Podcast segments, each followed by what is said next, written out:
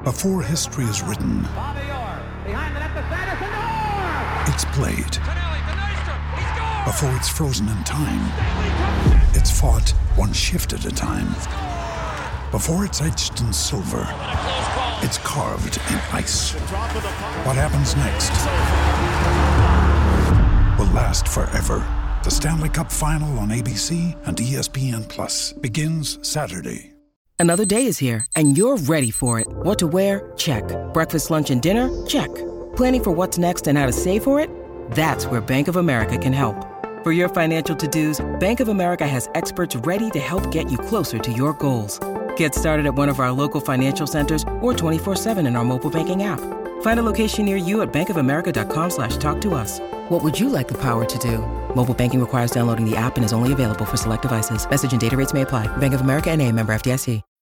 When you need mealtime inspiration, it's worth shopping Kroger, where you'll find over 30,000 mouthwatering choices that excite your inner foodie. And no matter what tasty choice you make, you'll enjoy our everyday low prices, plus extra ways to save, like digital coupons worth over $600 each week. You can also save up to $1 off per gallon at the pump with fuel points. More savings and more inspiring flavors make shopping Kroger worth it every time. Kroger, fresh for everyone. Fuel restrictions apply.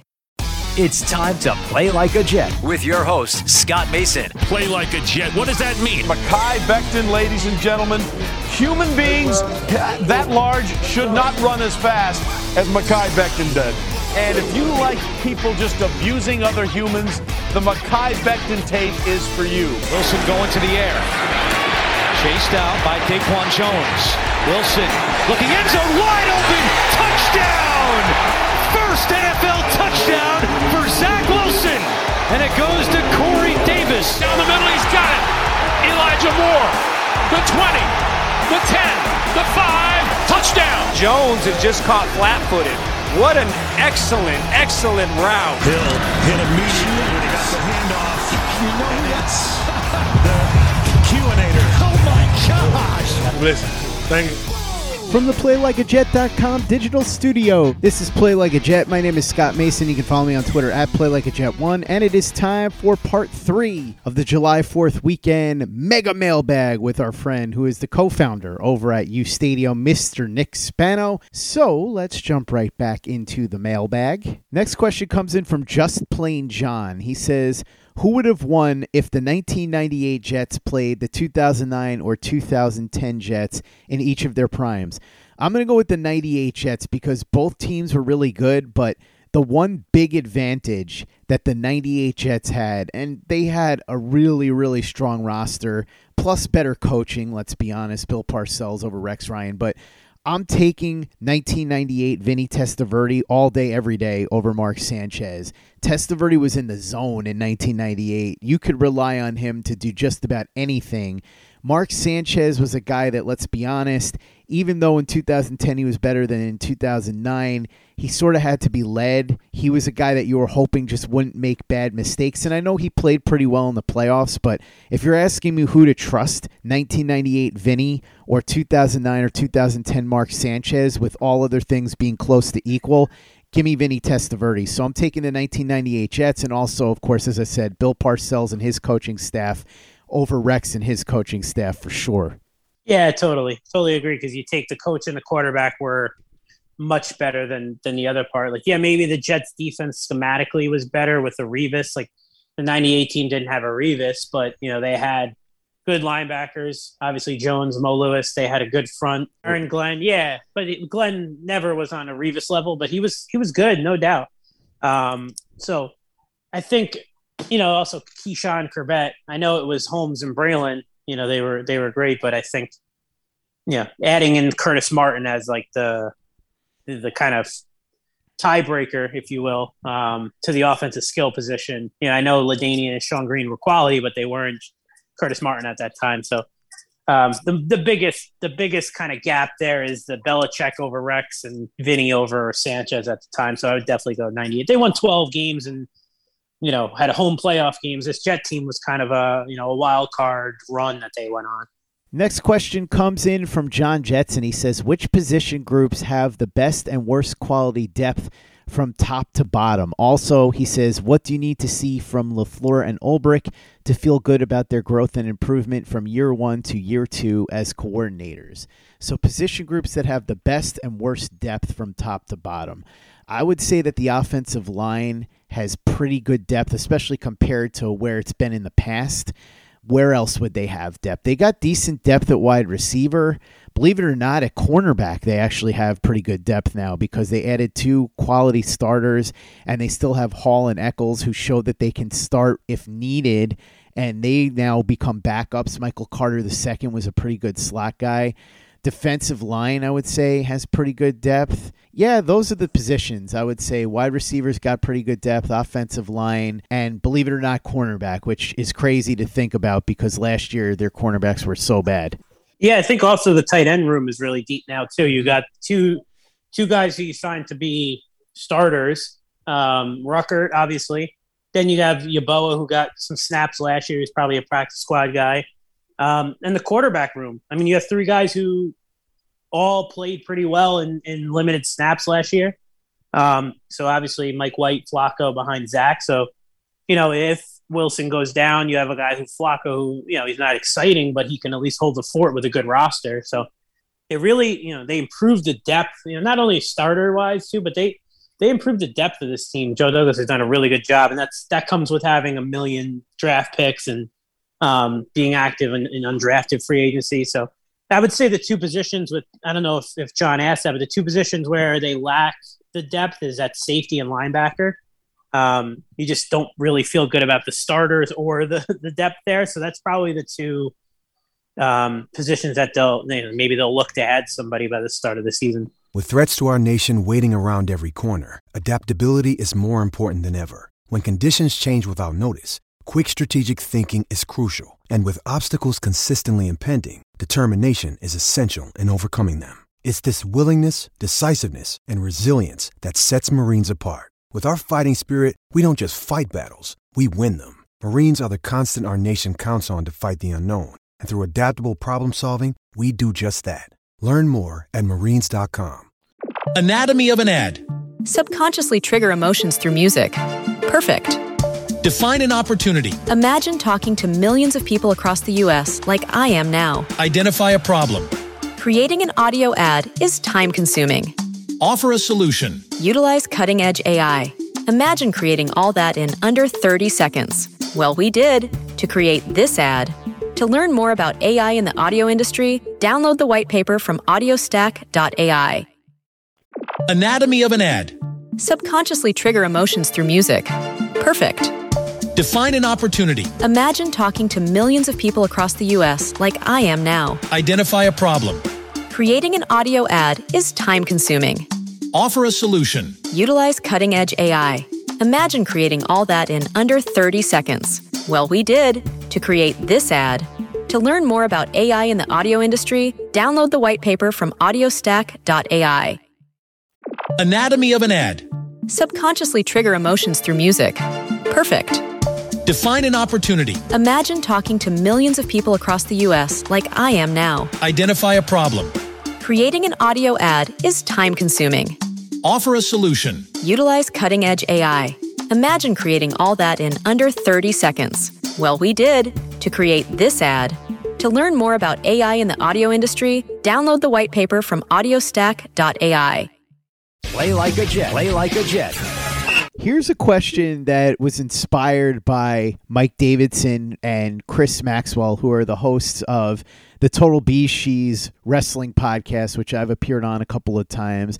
I thought this was interesting. They were talking about guys from other sports that could go into pro wrestling. So if you had to pick a current NFL player and a current Jet to go into pro wrestling and be successful, who would you pick? And I'm going to start with the non Jet, and I'm going to say Darius Leonard because he's got the size you need 6'2, 230. He's got the personality and the mic skills, and he's got the athleticism. So I think he'd be perfect for pro wrestling. As far as Jets, you could go in a variety of different directions here. I tend to think that guys that are on the line would do very well, linebackers as well. Sauce Gardner certainly has the personality for it. Mekhi Becton has the size. He has the gigantic man attraction thing going on that you could throw him right in there at six foot seven, 370 pounds, and he could be an instant sensation. But I don't know if his knees would hold up. That's the problem. With the current Jets, I would say that if I had to pick anybody to go into pro wrestling, believe it or not, it would be the head coach, Robert Saleh. I think he's got the look for it. He can talk, the intensity. I think he would be awesome as a pro wrestler. I know he's a little bit old to be getting started. He's in his early 40s, but I think he would be really, really good in pro wrestling. So, Darius Leonard, non jet, current jet, I'll go with Robert Saleh. I, I, I, mean, Gronk doesn't count because he kind of did it already and he's mm-hmm. kind of retired right now. But um, what about like Aaron Donald? Just so like sure. the pure strength and size alone. Um, doesn't have the real personality, but he could be just like your kind of silent assassin. Um, you see glimpses of a personality and like his his just edge that he has come out every once in a while. And I have a sleeper on the Jets, like again, personality wise, and also the size, the lack of size. And he might be interesting because he's like a goofy guy.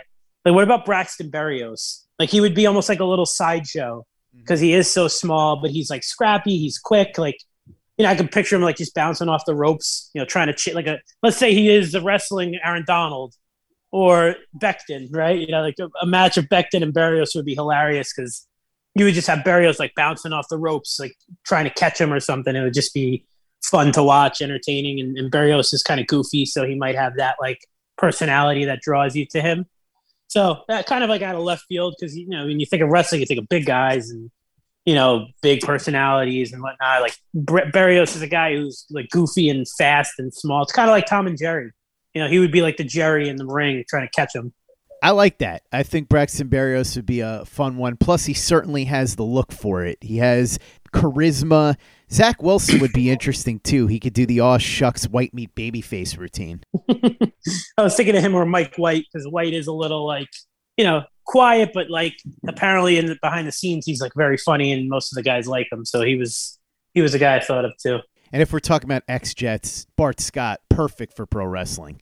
What about Jamal Adams, who's a character in his own? Yeah, Jamal Adams would have been too, although I have a feeling that he would have given the promoters some trouble with paydays and things like that. But yeah, he definitely would he would have been, been the nemesis that everybody hated to watch. Yeah, he would have been a great heel, no question about it. Yep. He certainly could have gotten over as a big time heel. The funny thing would have been he'd be getting mad that people were booing him, and it would make him even better as a bad guy the more that he got madder at people for booing him. So, kind of a weird paradox there, but I think it would have worked out.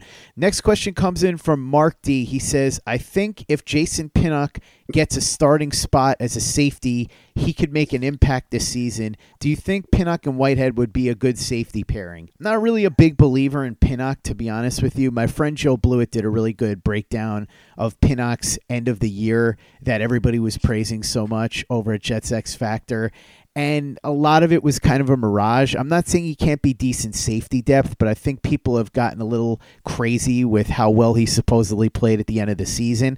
I'm willing to give him a chance because they don't really have anybody else. Whitehead's a strong safety. They need somebody to step up and play free safety. And Lamarcus Joyner is a good player, but he's coming off a bad injury. He's 31 years old. How much does he have left? How reliable is Ashtyn Davis? So far, not reliable at all. So him and Whitehead, maybe it could be a decent safety pairing, but I'm not so sure that Pinnock is going to be winning a starting job here. Yeah, I agree. I think it's just, I don't think we could say, we don't know enough to say yes or no, right? Like he's a super raw prospect who's drafted as a corner. They gave him a shot as a safety and he played. Like I won't say he played well or he played bad, he played. Um, and they're giving him first team reps. So most of that is because Davis and and Joyner are go, going through injuries, but they thought enough of him to give him a chance. So they're seeing something that maybe we're not. So we at least give him the benefit of the doubt here. Like he's got some raw athleticism and um, some skill set that you like, but I don't think he'll be a starter day one. But hey, I mean, if he can provide you with depth and some special teams, like it's worth it. You know, you drafted him late in the in a draft where you had a ton of picks anyway, so it wasn't like a guy who you were truly counting on. Um, but maybe he surprises and does. Like you like the size, like that's that's a that's for sure. Um, but I just don't like. I think they know Joyner is going to be the guy who's starting. and they have, like you mentioned, Davis as a guy, like if Joyner gets banged up or that can play, you know, do different things and specialize in certain things that they they play them there. But that's the one position on the defense that and linebacker opposite Mosley is definitely the two weak spots. And look, you can't fix it all in one year, you know. So it's going to be, you know, they're going to try some guys out here. They're going to have some flyer guys. Um, so we'll see. But I wouldn't, I wouldn't like you like you said, uh, Pinnock, I wouldn't kind of hang my hat and you know pencil him in as a starter or definitely like an impact guy. Next question comes in from Mike Orgelik. He says, What do you think about Mims having an awesome camp in preseason and Wilson having a slow start? What would the team then do with Mims? Would he earn a starting job? Would he get traded? Would he still be behind Wilson? How do you see this playing out? It's an interesting scenario. I think ultimately they're going to go with whoever does the best at training camp. So if Denzel Mims just straight up kills it at training camp and in the preseason, he'll earn himself a lot more playing time. Now, there is also the possibility that you mentioned that he could get traded. Like he could just tear it up and the Jets decide, let's sell high. And then they decide that now is the time to strike in that regard. But if Mims really crushes it and becomes the receiver that we were all hoping he would be, he's going to have a chance. I don't know about starting, but certainly to play a lot if the Jets hold on to him and don't trade him. As far as Wilson getting off to a slow start, I don't think they're just going to hand him anything. If he struggles in training camp and he struggles in the preseason, maybe they think that it's a situation where he needs more time to learn the playbook and they bring him along slowly. We saw that with Mims last year, where he was sick, he missed time with an injury, he had the food poisoning, he wasn't learning the playbook as quickly as they hoped, so they brought him along slower. Unfortunately, once he got his opportunity, he got called for penalties and couldn't catch anything but I don't think they're necessarily going to be in a huge rush with Garrett Wilson, especially if, as you said, Mims exceeds all these expectations. They would love Garrett Wilson to come in, start right away, and kick butt, but they're not going to force him in there if he's lagging behind. Yeah, I don't think we have to worry about uh, Wilson coming in and, and you know struggling with his health and struggling with staying in shape and picking up the playbook. I think the, what we worried about with Mims or what we saw happen with Mims is a Mims thing. It's not a well, this is going to happen to Wilson. I think if he's the exact opposite there. I think he's. I know he's in great shape. I know they're thrilled with how he's picking up the playbook. I know they're thrilled with how he's performing so far in the offseason. So I wouldn't. And if you even just listen to LaFleur, he didn't even mention Mims' name when they were talking about. He talked. Remember, he talked about like building a, a basketball roster, or, you know, filling out a basketball roster for your receiving depth chart, he mentioned the four guys. If, if you don't see a lot of Wilson because for whatever reason he's struggling to kind of take the next step to be ready to play in his rookie year, then you're just going to see a lot more Berrios. It'll be Corey Davis, Berrios, and Elijah Moore. So, unfortunately, I know we're holding out for this, you know, breakout year for for Mims. And look, I would be the I'm the biggest Mims, you know, apologist there is. I loved him. I, I wanted to see him all year, and I was wrong, like 100 percent wrong. Lafleur knew you know, he just wasn't good enough to be there. He wasn't prepared. He wasn't in shape. He wasn't healthy. Uh, didn't deserve it. And we saw it when he when he, he got his opportunity and he played a lot and he did nothing. So, um, yeah, you could say he maybe he missed amount of time and COVID this and you know uh, stomach flu that. He just wasn't good enough to play last year, and it showed every week. So, I I still think that they're going to try and talk him up try and make him look good in camp, and they're going to try and trade him. So I, I, just don't think that they view him as a piece going forward. They have their guys, um, you know, at least for the next two years. You know, maybe Corey Davis, if if he doesn't show that he's healthy and performs, they can get out of that contract, and then maybe that's a different story. But you know, they have more. They have Wilson. They have Berrios, and they have Davis. So I think they see more value in you know moving him and getting something back and then playing a guy who you know like Jeff Smith would be the emergency guy or just your depth. Um, and then see what some of these undrafted guys have, just because I just don't think there there's just a disconnect between Mims and the organization, unfortunately. And, and unless he just has this like magical summer where he puts it all together, and it could happen, and I hope it happens. Realistically, I just don't think it happens. Next question comes in from Aaron Cherian. He says, Love to hear LaFleur being mentioned as a potential head coach candidate at the end of the season. It would mean that Zach Wilson has greatly improved, similar to hearing chatter about Brian Daboll getting head coaching jobs after Josh Allen took a leap. If the Jets were to lose Mike LaFleur, who do you think would be next in the pecking order to become the offensive coordinator? I don't know that there's any natural successor, but I really hope it would be Ron Middleton because he's awesome. It'll be Calabrese, the, the quarterback coach slash you know offensive assistant. So that that's who I think they're groomed to be the next guy in line. Um, and yeah, I mean you're you're 100 percent right about LaFleur. If if he is in line to be the next you know head coach, next head coach somewhere, that means he developed Zach, and and the Jets are in good hands. Um, selfishly, I would hope he gives us at least another year, you know, even just to polish himself, like like Daboll did. Really, I know he took interviews last year, but he gave him, you know, he, he took another year in with Allen, and Allen's better off, and he's probably better off. So selfishly, um, I'd love for LaFleur to to really kind of show out this year, say, hey, let me wait another year, show I could do it again, and then maybe there's a better opportunity the next year. Um, but yeah, I think it's, it's Rob Calabrese. Like they, they like Saleh's on the record has said it. Um, like they, he's really excited about him. I had never heard him say that Calabrese was next in line, but I guess just reading between the lines with Saleh being excited about Rob Calabrese makes sense, especially since quarterback coach to offensive coordinator seems like a natural transition. Next question comes in from Dylan Lashway. He says, Are there any guys on the roster that the Jets could potentially trade for next year's draft picks other than the obvious Denzel Mims? I'm sure there are because, look, if they could get something for Blake Cashman and Chris Herndon, they could get something for pretty much anybody on this roster. If they really wanted to trade Bryce Hall, they certainly could do that, but I would prefer that they don't. They really need the depth there at cornerback. They could probably get a pick for somebody like Bryce Huff if they wanted to, maybe a late round pick. I'd have to really sit down and think about who the veterans are that they could dangle to get a pick for but I would say that it's certainly within the realm of possibility that they could make a move like that. Because again, if Joe Douglas could get a pick for Blake Cashman, there's no limit to what he could pull off. Yeah, definitely. And you look at like the positions where we were just talking about the depth, uh, D line, like you mentioned, Huffs, maybe Vinny Curry if he has a good summer, and um, you know the Jets are you know has some have some roster decisions to make, and he's the you know the, the guy on the outs. Um, so you look there, you look, what about Mike White? Like I know I mentioned him a few mm-hmm. times. Like, what if he has a great, because he's going to get most of the reps in, in, preseason. What if he has a great preseason? There's an injury or a team without a backup, and the Jets say, yeah, here's Mike White for a fifth or sixth round pick. You know, maybe he's a guy you can get something for. So um, Hall's a good one. You know, so, like again, I, I, agree with you. I'd rather keep him for depth. He's young. He's proved he can at least play in the league.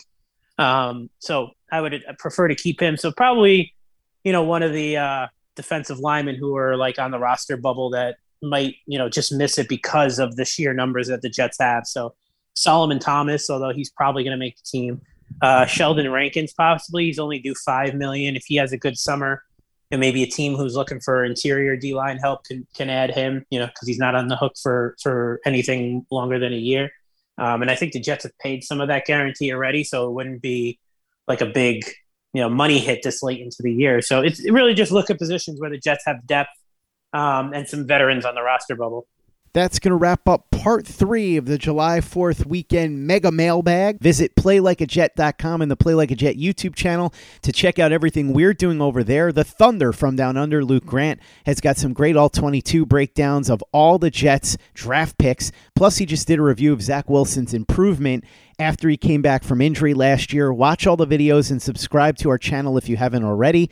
Visit our store, teepublic.com. That's T-E-E-public.com. We've got the John Franklin Myers, Quinnen Williams, Bless You, Thank You shirt, the Zach Says Go Long shirt, the Zach the Ripper shirt, the Play Like a Jet logo shirt, caps, mugs, hoodies. It's all there, teepublic.com. That's T-E-E-public.com. And be sure to give us a five-star review for the podcast on iTunes if you haven't done that already. Easy way to help out the show if you like what we're doing. Doesn't take you much time, doesn't cost you any money, but it goes a long way to help us out. So if you go ahead and do that for us, we'd be quite grateful. And for the latest and greatest in New York Jets podcasts and content, you know where to go. That's Play Like a Jet Digital and PlayLikeAJet.com. Anatomy of an ad. Subconsciously trigger emotions through music. Perfect. Define an opportunity. Imagine talking to millions of people across the U.S. like I am now. Identify a problem. Creating an audio ad is time consuming. Offer a solution. Utilize cutting edge AI. Imagine creating all that in under 30 seconds. Well, we did to create this ad. To learn more about AI in the audio industry, download the white paper from audiostack.ai. Anatomy of an ad. Subconsciously trigger emotions through music. Perfect. Define an opportunity. Imagine talking to millions of people across the U.S. like I am now. Identify a problem. Creating an audio ad is time consuming. Offer a solution. Utilize cutting edge AI.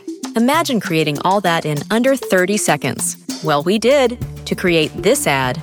To learn more about AI in the audio industry, download the white paper from audiostack.ai. Anatomy of an ad. Subconsciously trigger emotions through music. Perfect.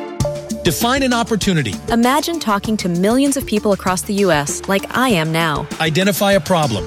Creating an audio ad is time consuming. Offer a solution. Utilize cutting edge AI. Imagine creating all that in under 30 seconds. Well, we did to create this ad. To learn more about AI in the audio industry, download the white paper from audiostack.ai. Anatomy of an ad. Subconsciously trigger emotions through music. Perfect. Define an opportunity. Imagine talking to millions of people across the U.S. like I am now. Identify a problem. Creating an audio ad is time consuming. Offer a solution. Utilize cutting edge AI. Imagine creating all that in under 30 seconds. Well, we did to create this ad. To learn more about AI in the audio industry, download the white paper from audiostack.ai. Anatomy of an ad. Subconsciously trigger emotions through music. Perfect. Define an opportunity. Imagine talking to millions of people across the U.S. like I am now. Identify a problem. Creating an audio ad is time consuming. Offer a solution. Utilize cutting edge AI. Imagine creating all that in under 30 seconds. Well, we did to create this ad. To learn more about AI in the audio industry, download the white paper from audiostack.ai.